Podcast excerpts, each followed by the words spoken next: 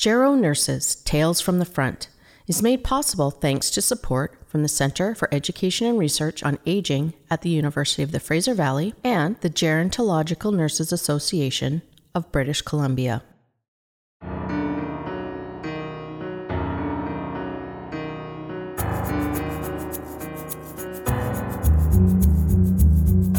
Welcome back. In this episode, Lillian and Shelley speak with a relatively new Gero nurse, Prab Ganda. Well, here they are, two women who, when asked what book they would take if stranded on a desert island, both replied, How to Build a Boat. Shelley and Lillian. Hello, greetings, and thank you for joining us, everyone. I am Lillian Hung, the president of Gerontological Nurses Association of BC, GNABC. Not much longer because our president-elect, Dr. Shelley Canning, is stepping up to be the president soon. Here you go, Dr. Shelley Canning. Thanks, Lillian. I will be the president of GNABC in a month, I guess. And I'm also the director of CERA, UFV's Center for Education and Research on Aging, um, and GNABC and CERA bringing this to you. So, this is Gero Nurses Tales from the Front, where we want to share inspirational, often very innovative, unique stories, and some of the really interesting experience of our Gero nurses. So today we're really excited to have Prab Ganda with us as our guest. Um, Prab is an RN and she's currently working in acute care on both a medical unit and an ACE or acute care for the elderly unit. Prab is a recent graduate from the University of the Fraser Valley Nursing Program, and she actually started her nursing career right at the height of COVID um, just over a year ago.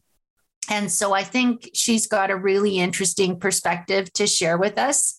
And we're Lillian and I both really looking forward, Prab, to hearing about how you've managed some of those challenges of uh, of meeting the needs of our older adults as a as a new nurse and and during COVID. Um, oh my goodness!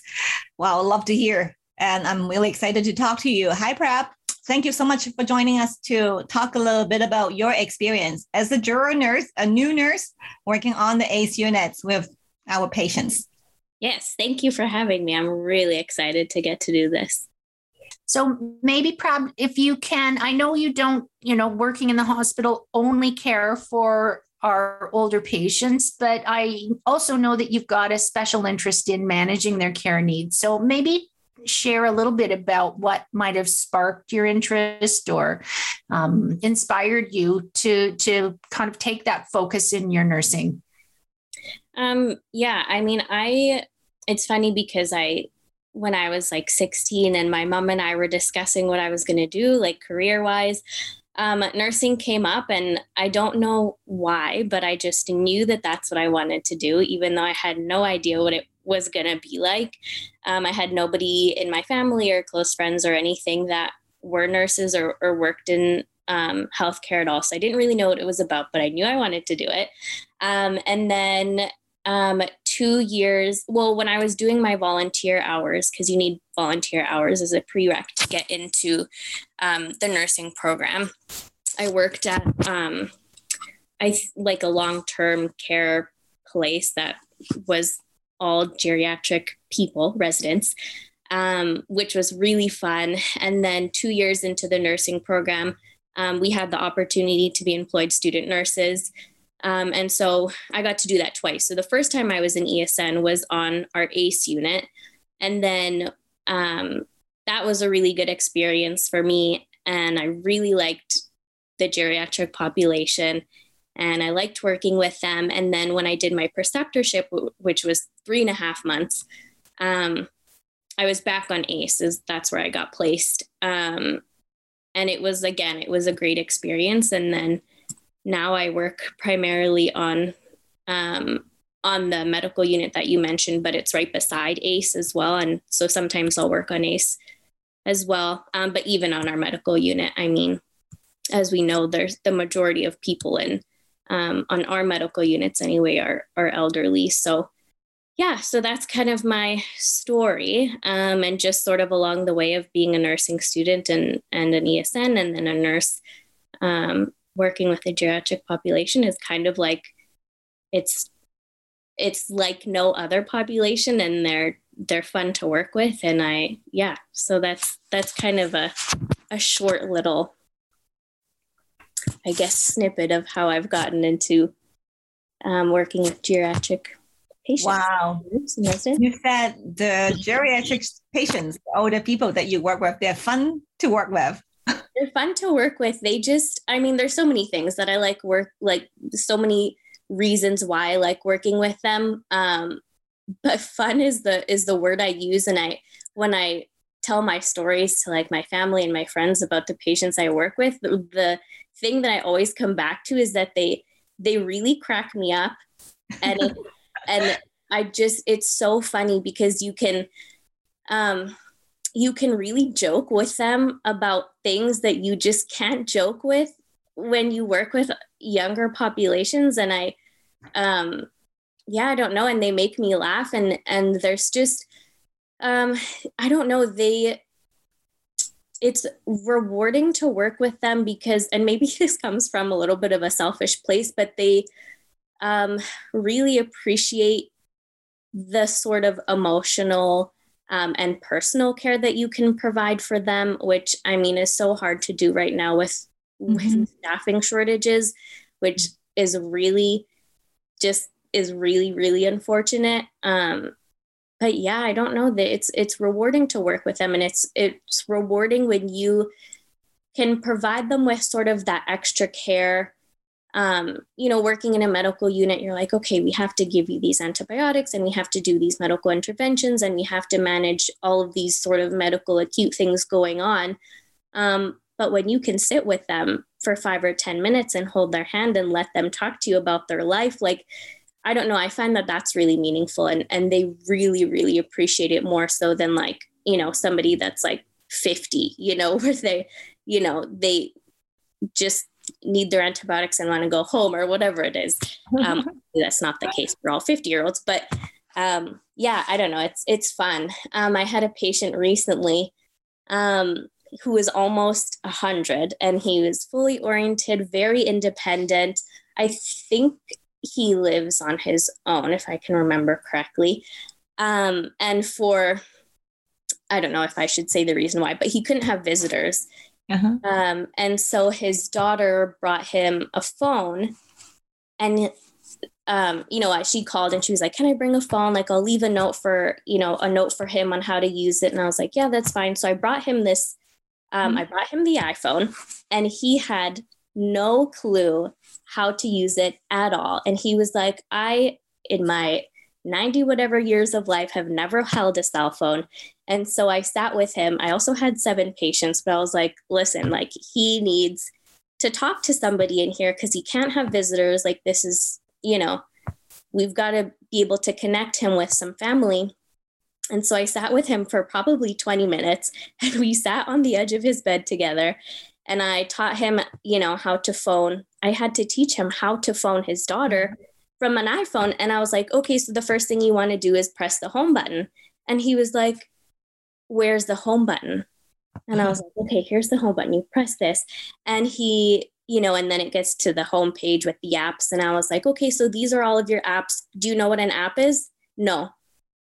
And I was like, wow, this is like, this is so wild because like most of even all of you know most of my ger- geriatric patients, a lot of them have iPhones or whatever, mm-hmm. Samsungs, and they know how to use it. But I was like, here's this person who's almost 100 and he he doesn't even know what I mean by you know to click the phone app he didn't know what i meant when i said to scroll through your contacts mm-hmm. um, so yeah so even just being able to to provide that um, for him you know and just sort of getting him some contact and providing some personal emotional care um, wow so it's wow. So it's not really about having access to the phone. The phone is right there.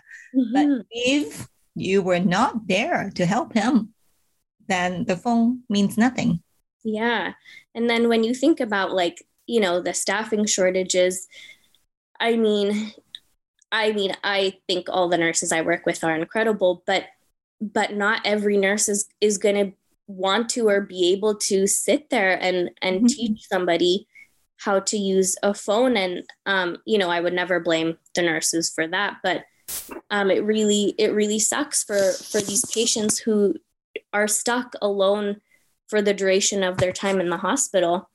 Um, yeah.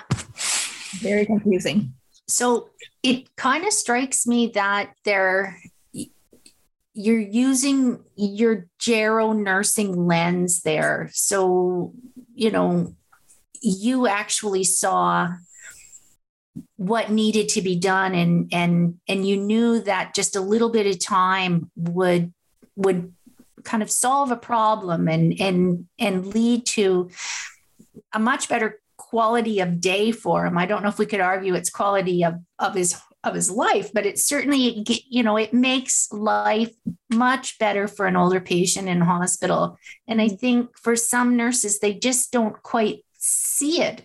Not that they wouldn't want to provide an opportunity like that, but somehow they they miss that. Totally. Yeah, no, I, I agree. I think um yeah, I I mean it's just a different a different skill set and and as you said, it's just a different lens. Um and I think I just I really love my geriatric population. And so I try to see those other aspects of of what they need so you told me a story a while ago that resonated with me and and definitely showed me you've got a gero lens and that was with an older Punjabi man. Mm. I believe he had dementia. Maybe you could share that story again and what you did so simple but so effective. Yes, yeah, we had this patient. I think this was on our ACE side. Um, and I mean, we get so many patients like this. He was um, a patient, he had dementia. It was pretty advanced, I would say. Um, and, and yes, he was Punjabi speaking. And so, you know, obviously as an Indo-Canadian person, those, you know, I can also see the, the struggles with that those patients also have and they have dementia so you you pluck them out of their routine you put them in a hospital all of us are in pp and masks um, and they can't speak English and you can't speak Punjabi. I mean, I can, but you know, a lot of nurses can't. So you put them in this situation that's so vulnerable for them and confusing. And so, yeah, so this gentleman, he was lovely. Um, and he was constantly wandering around the unit. Um, and of course, we were short staffed. And, um, you know, we're sitting there and we're all trying to do our stuff and frantically trying to chart. And he's, walking up to everybody and and saying whatever he's saying and asking all these questions and and just wandering um and you know we can only get up so many times to redirect and have him sit down so he doesn't fall because he's not walking with his walker um but i mean he was so sweet so i was like okay this is what i'm going to do so i i pulled him over to to my side of the nursing station and I told him just to sit beside me. I'm like, okay, if he can at least sit beside me, he can watch what I'm doing.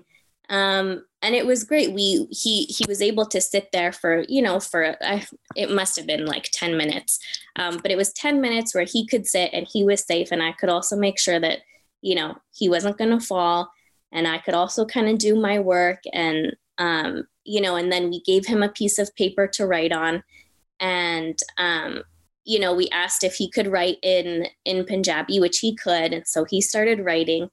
Um, yeah, and it was it was a nice it was a nice moment to be able to sort of, you know, compromise and have him be safe and and have him sit with me because it was it was kind of the only thing that that I guess settled him. Um, on the other side of the nursing station, he was wandering more, but yeah, I was like, listen, you know what? We'll see if this works you were kind of both charting that when you yeah. told me that story i had in my head the vision of the two of you sitting at the nursing station both charting. Mm-hmm. yeah no it was great. And i just i mean is it following policy and infection control rules and blah blah blah? No. But you know what? If it's going to keep him safe and i can also get a little bit of work done you know what, what's what's it to us? Okay, sure, we'll cavi wipe the area once once he's gone. Big deal, right? Um, but you know, you you got to break a couple of rules here and there. So breaking the rules for patient benefit. hmm You know, it, it kept him settled and and um, yeah, I don't know. That was that was a funny moment. I think that's Lillian, you've you've done a little breaking rules for patient benefit. It seems to me. wow. Too much, but I I uh, yeah, sometimes you have to. Well, I, I am much older than Prab. So, Prab, you are a young nurse. So, to be there to break the rules. So, you're bold and brave and you know what you're doing. well, I don't know if I would say I know what I'm doing, but but yeah, I would say, you know, I'm pretty vocal on the unit and yeah, any yeah. I think if you asked my management, they would sure tell you that. Yeah, that's something about you. Try to advocate and you know, sometimes you gotta push you gotta push back a little, you gotta advocate for your patients, and that doesn't always please everybody on the management side, but you know, we're just here for our patients. So So Loving. so advocacy is a, a real cornerstone of nursing practice. Mm-hmm. And when we think about marginalized groups or groups that need more from us than others, um, like our older patients do, the, the importance of advocacy just gets ramped right up. And um, I do know that you've been a strong patient advocate. And that is, I think, really impressive considering both the time you started and the length of time you've been nursing.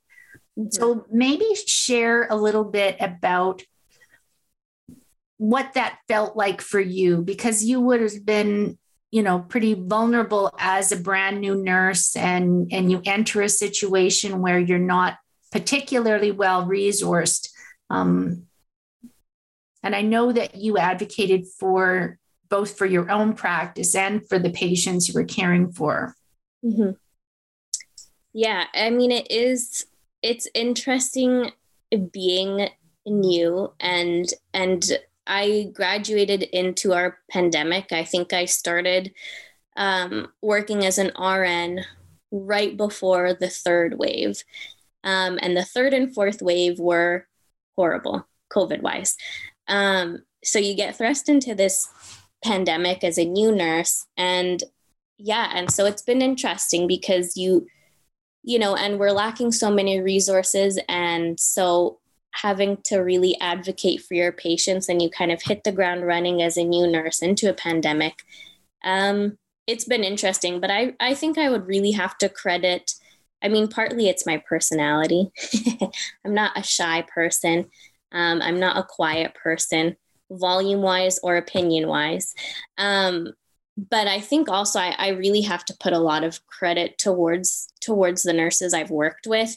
Um, I got, I think, really, really, really lucky in my ESN experience and in my preceptorship experience. I got a really great preceptor um, who I'm still friends with now, and also um, when I started working. Um, the, the units that I work on, we have very vocal nurses. And so just having the opportunity to look up to them and seeing that okay it i am allowed to advocate for my patients and i am allowed to push back a little bit um, you know and i still can be professional while also advocating for patients and um, yeah so i i think just seeing sort of the nurses i work with and, and having those role models was helpful for me. Um, yeah.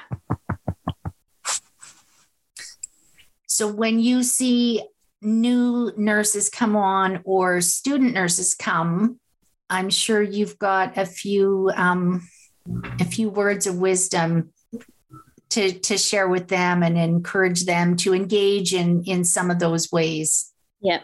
Oh, for sure. Yeah, I I have, and I mean, I'm still a new nurse. It's it's been a little over a year of working as an RN, but um, the the newer nurses that are coming up um, and working with us. I have a couple of them, and they're like, "Hey, you know, Prab, like this is a situation. Like, should I, should I, you know, push back here? Should I say this? Like, I think this patient really needs this. Like, what do you think?"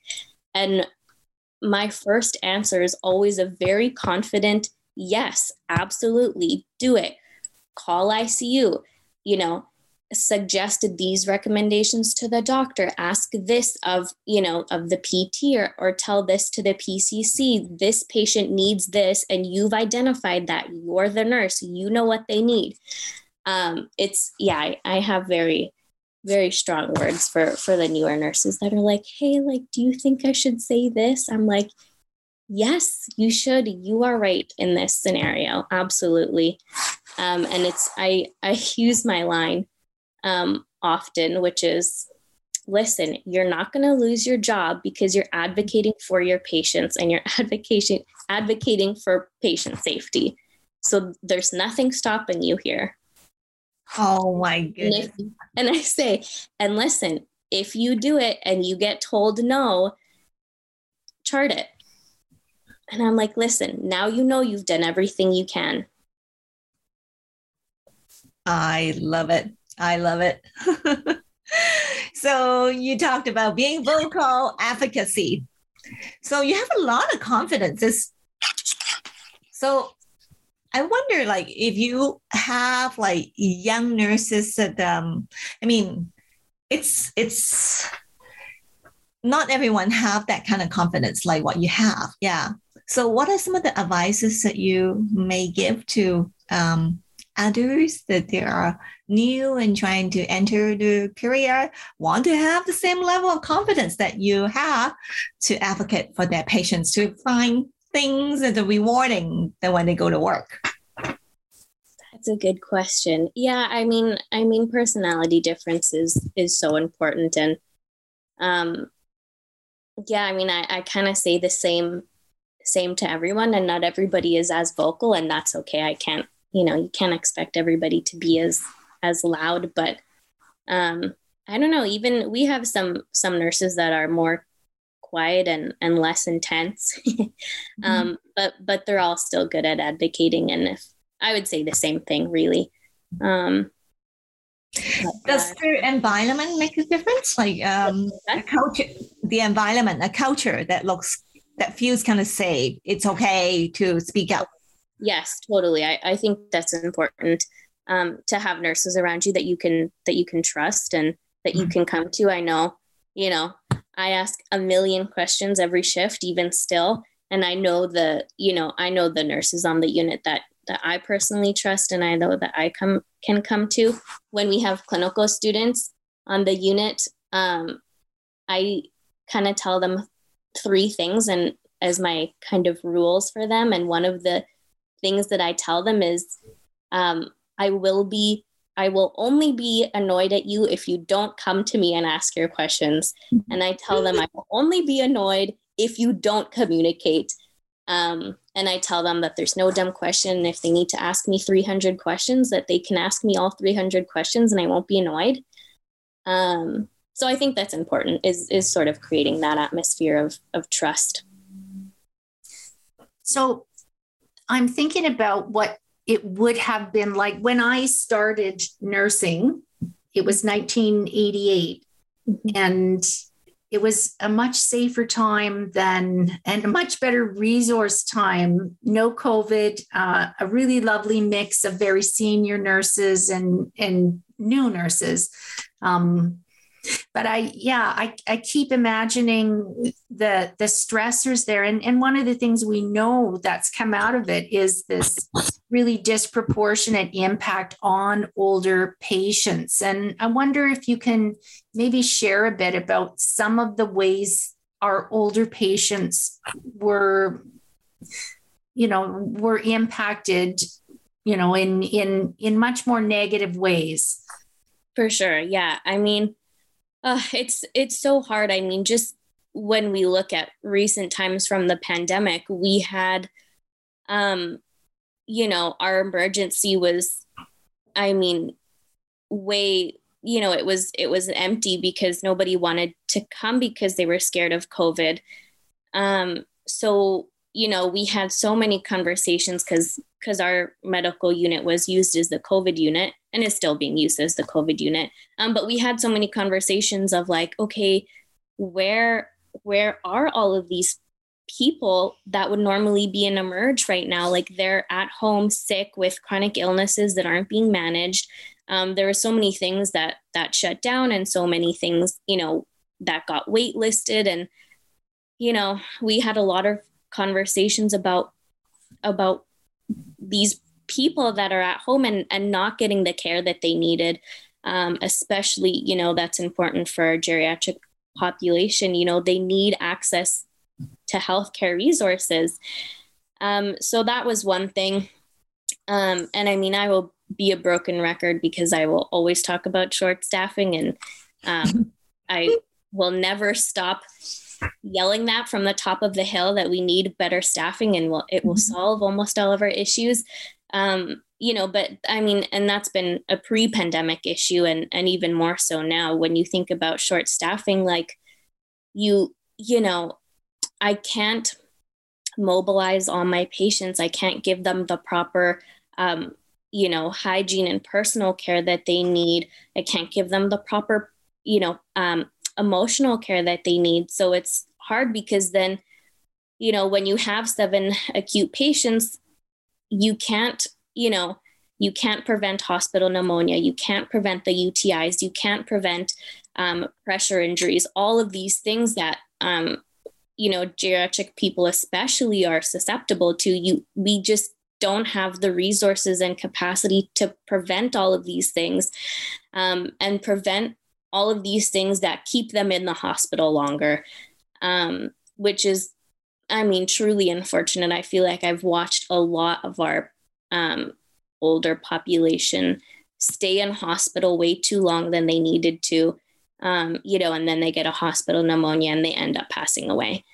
Mm-hmm. Um, you know and you can't you can't point that directly at one person or one nurse or one doctor or one hmm. Um, pt ot rt or pcc it's you know it's a systemic issue. So um yeah i mean there's just there's so many so many issues. Um and these geriatric you know they just they don't get the care that they need and they they need more time um than say somebody that's you know 40 years old and is oriented and can walk and um, you know can clean themselves. Um, yeah. So that was loud and clear. Can you tell us like short stabbing? Can you tell us what that was like? Like um yes. I mean i could talk endlessly about it really. It's it's been very rough. Our our ACE unit, um, gosh, I think they have. Well, we're sticking people in the hallways, which I mean is just horrendous, and I we all hate it. Um, so we have all of these people in the hallway on our on our medical unit. We've put people back in the hallway, um, and they've started on both of the units I work on, on our ACE unit and Med unit. Um, the un- are we have semi semi private rooms that have two beds and then private rooms which are just one bed. But all of the private rooms that we can double, we've doubled. So we're sticking two patients in a room that's meant for one, plus all these added hallway patients, um, but no extra nurses to attend to these extra patients. And they don't stop filling the beds if we're short nurses. So, you know, we could be short like three nurses and we're you know, in the morning, you're still getting two people up from emerge.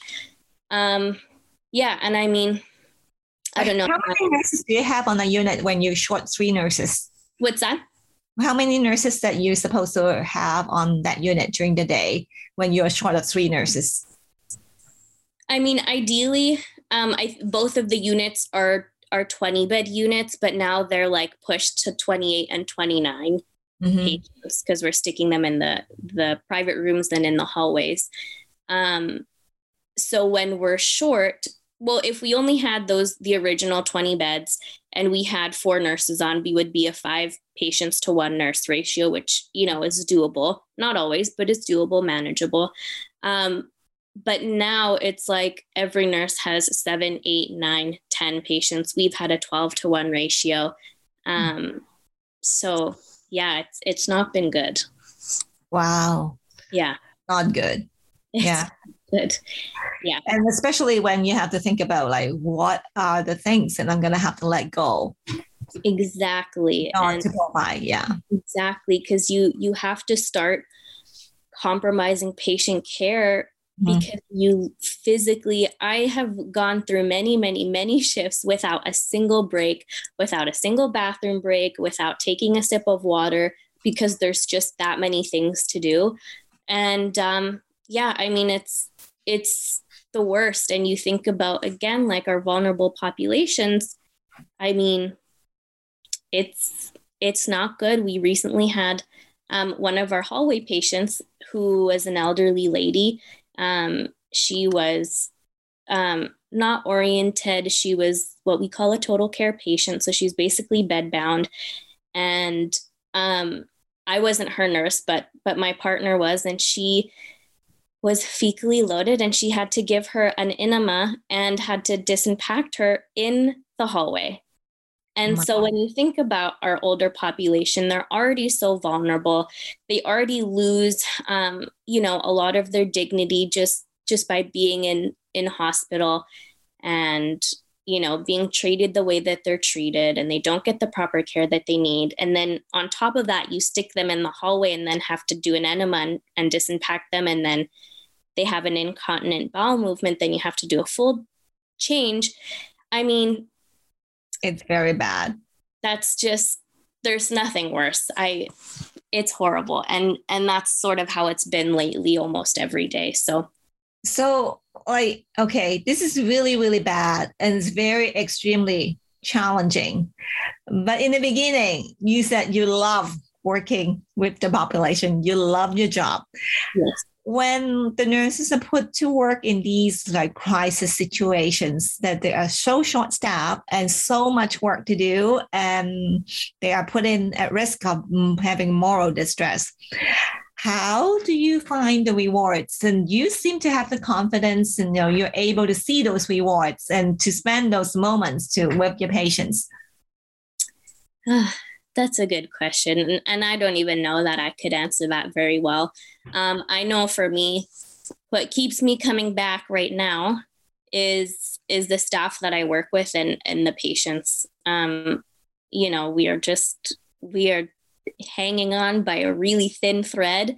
Um, but you know i just i come back for the staff that i work with and, and the patients that i get to work with. Um, and it's hard it is morally distressing because none of us came to do this job. You know none of us went into nursing to do a bad job. Um, you know we we i love the job that I went to school for. I don't love the hospital politics and I don't love having seven patients every time because you don't get to provide the, the patient care that you want. it's not possible It's it's really not. And you know, with the older population, I when they start telling me their life story, I want to be able to hold their hand and sit there and listen. Um, you know, but you just can and it's um it's unfortunate. So I don't know how long this will go on and, and how long people will stick around.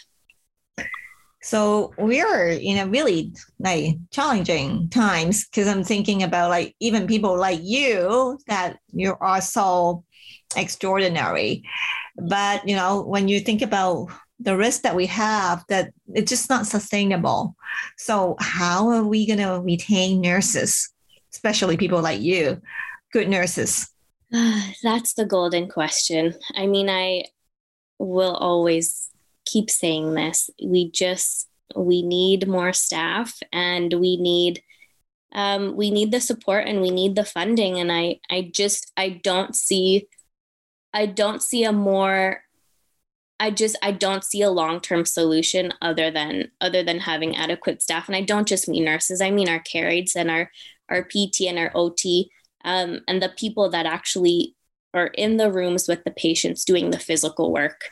Um, I just, I personally don't see another way. We keep filling needs with short term um, solutions, but I don't know. It's it's not sustainable at all. it's it's like the system really hasn't hasn't grown and evolved and even on the simplest level just looking at the population of where we're all living mm-hmm. population has increased tremendously, but our resources haven't kept pace. Mm-hmm. And then you layer on a, a pandemic and a crisis, and that just shines the light on on all of the holes in the system because we were really vulnerable before. Yeah. And then when you think about Canada as a whole, I mean, we hear it all the time. It's an aging population. And this, you know, we're not going to all of a sudden start seeing younger patients. Um, yeah. But we need young nurses. We need a lot more young, a massive amount of young nurses like you. But yep. when we have when we recruited nurses, we have trained nurses when they come in the workforce, and we can't afford to lose them.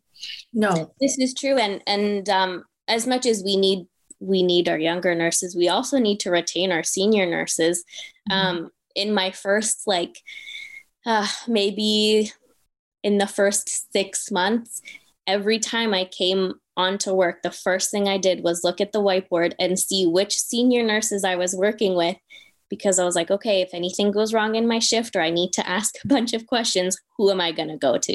Mm-hmm. Um, right. And, and when you think about the senior nurses, they've, they've seen um, way more than I have, and they know what, what nursing has been like and, and what the progression has been like. And um, I don't know, they're, they really are angels sent from above, and we need to retain them as well.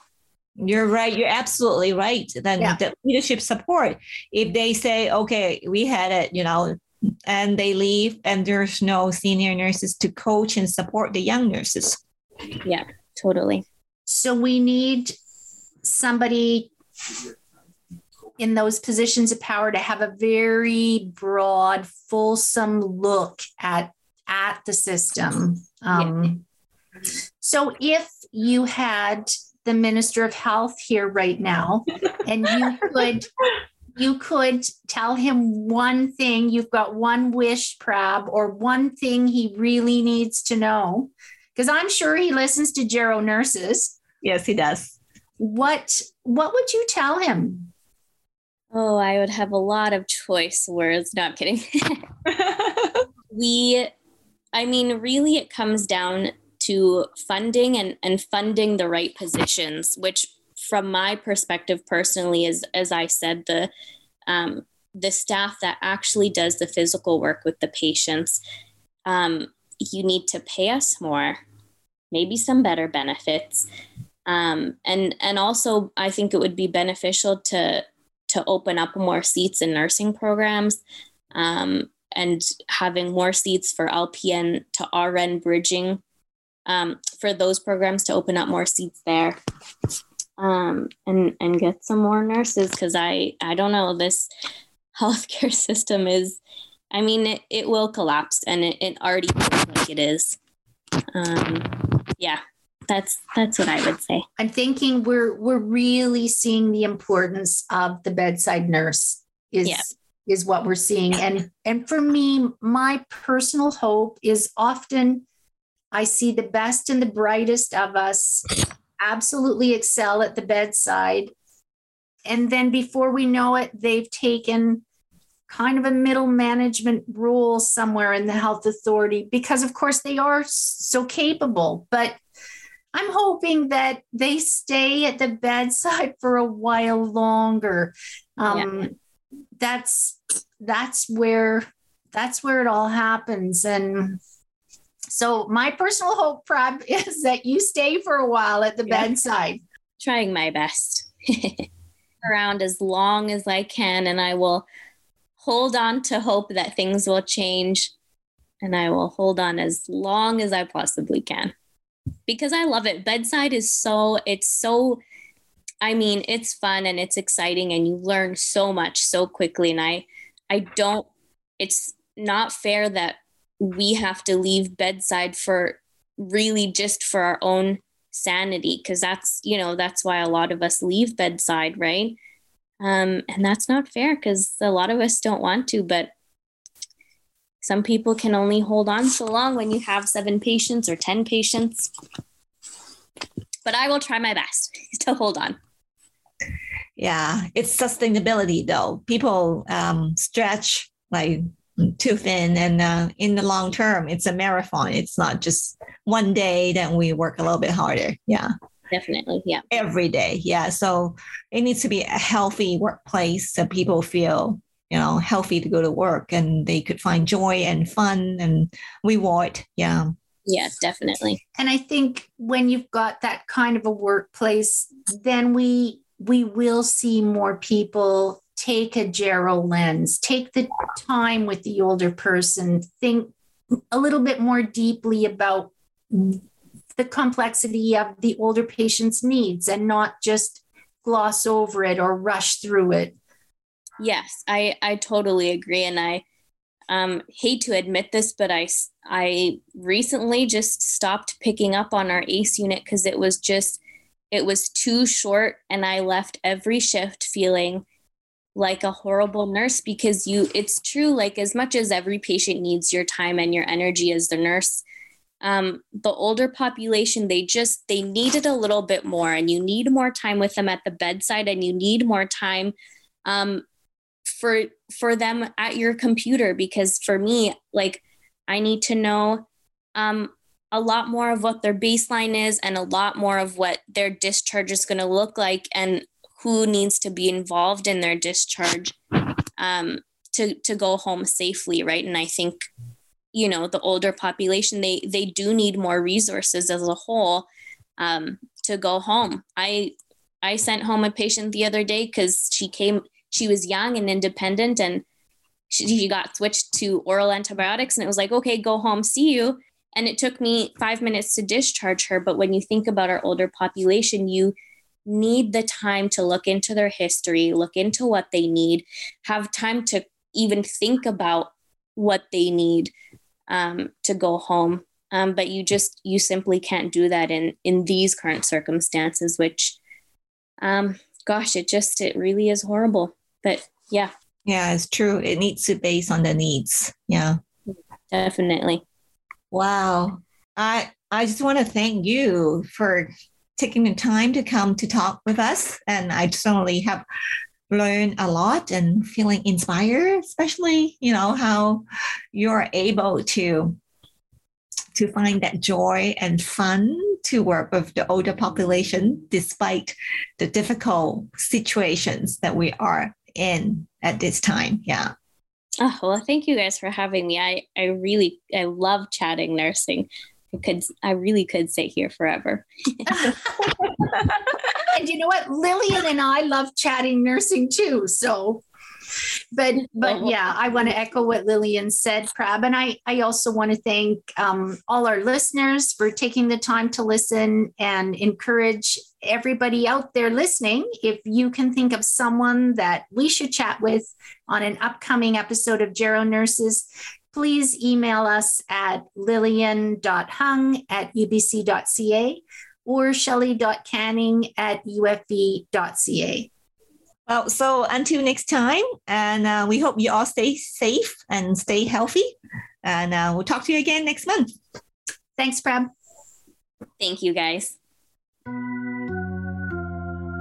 that's the show.